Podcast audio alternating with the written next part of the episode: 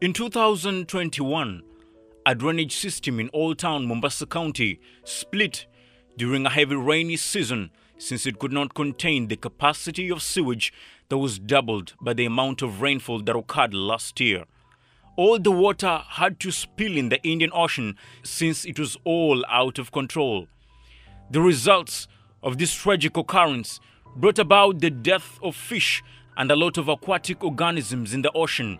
Some years back, cases of oil spill at Changamwe Oil Refinery costed people their lives and property. Riparian land, as they call it, has made many people get thrown out of their land in order for factories to be established. City planning is one hectic real deal that caused all these tragic events. The design of how buildings are constructed in Mombasa County might cause a great damage. Poor drainage systems, excess hard grounds make it harder for water to drain. As much as this beautifies the county, it endangers it the more. Welcome to the second episode of Climate Change. And on this episode, we are going to concentrate on how city planning in Mombasa County can be a root cause of damage as a result of climate change. This is Climate Change Podcast. My name is Michael Baraka.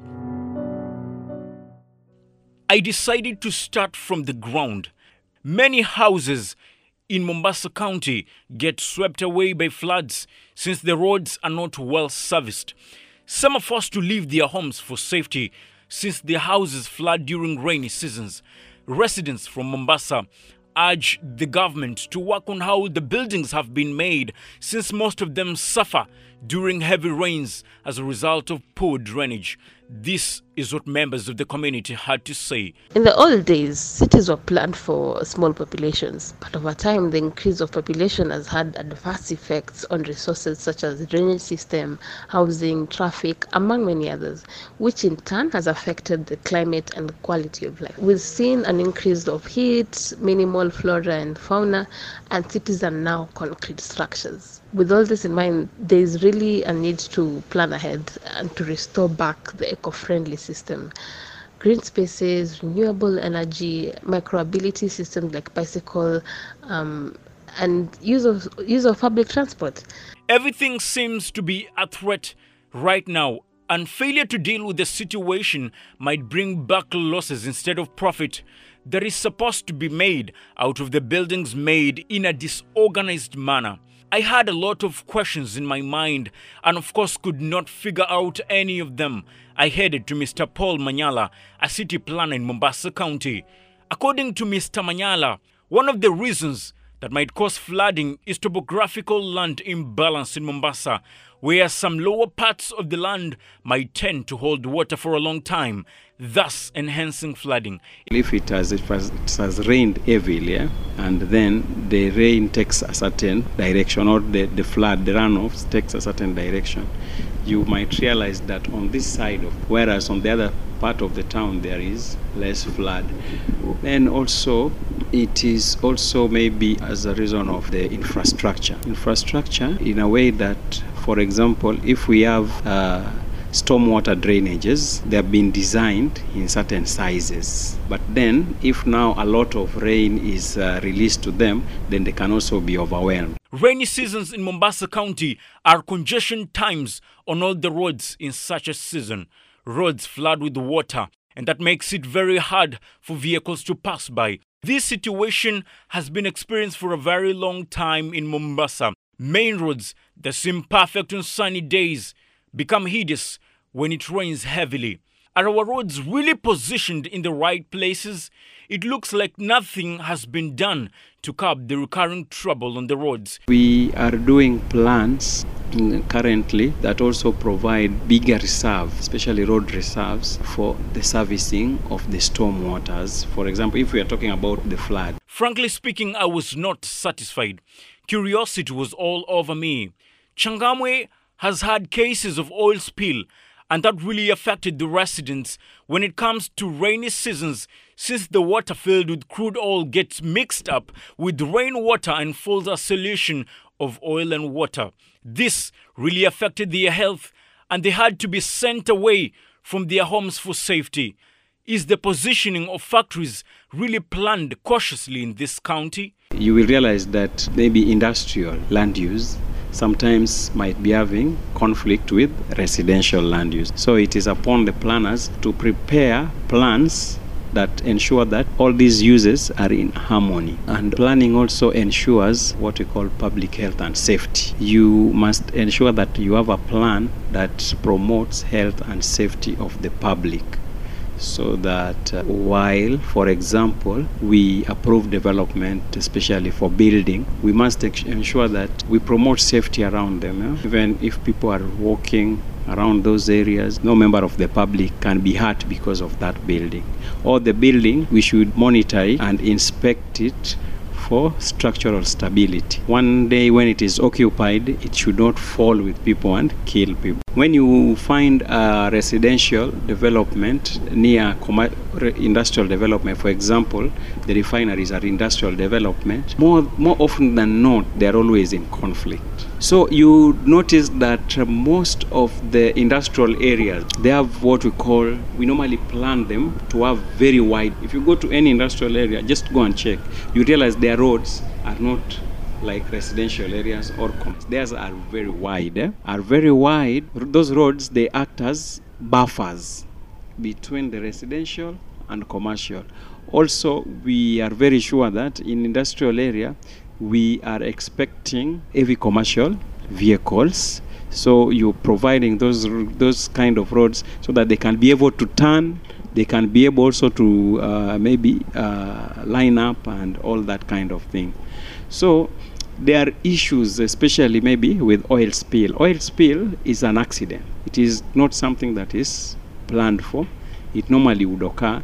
But then, every time you want to do an industrial develop, there would have been something called environmental impact assessment, where all these negative impacts should have been should have been identified and their management plan also provided. Beauty is one amazing thing, but consequences are another thing that scares everyone, even the most courageous. A lot of tarmac and other hard surfaces look attractive and decors the city in a very admirable way.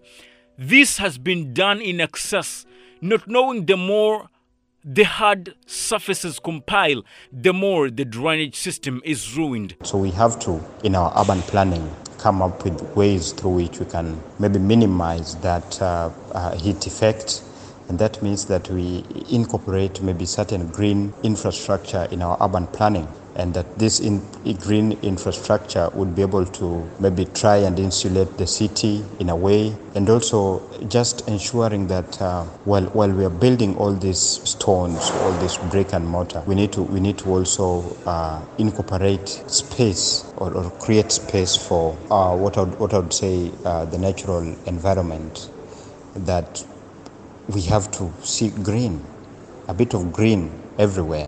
I visited NEMA offices, and this is all they had to say about the cause of threat in Mombasa County. The threat has actually been compounded by our haphazard planning and failure to incorporate maybe climate smart technologies or, or building designs in our buildings. So, uh, right now, for instance, if you look at our city, and in recent times, guys have been complaining about the heat in Mombasa. It's, it's, it's so extreme and it's what people many claim that they've never experienced such extremes before. So this means that we have basically replaced the entire natural space with uh, hardscapes. So there's grey infrastructure everywhere. That means that uh, and, and grey simply absorb more heat than it releases to the environment. I cited at the Kenya National Housing Authority, KENHA.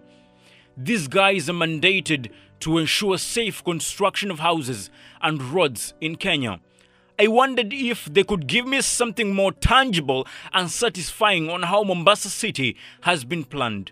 Contrary to what I think should be done, Mr. Eric Wambua, Regional Director of Kenya National Housing Authority in the coastal region, Mombasa, needs better road construction mechanism.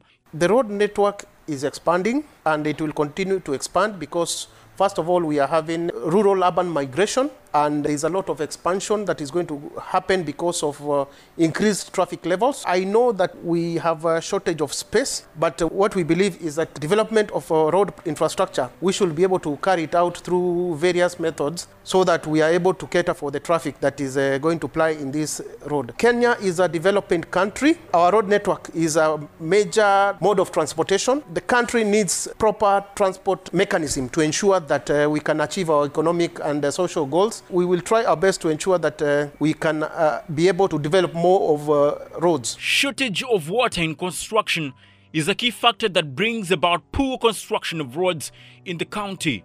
This is where drought becomes a real issue that hurts the most. It hurts people and many more things.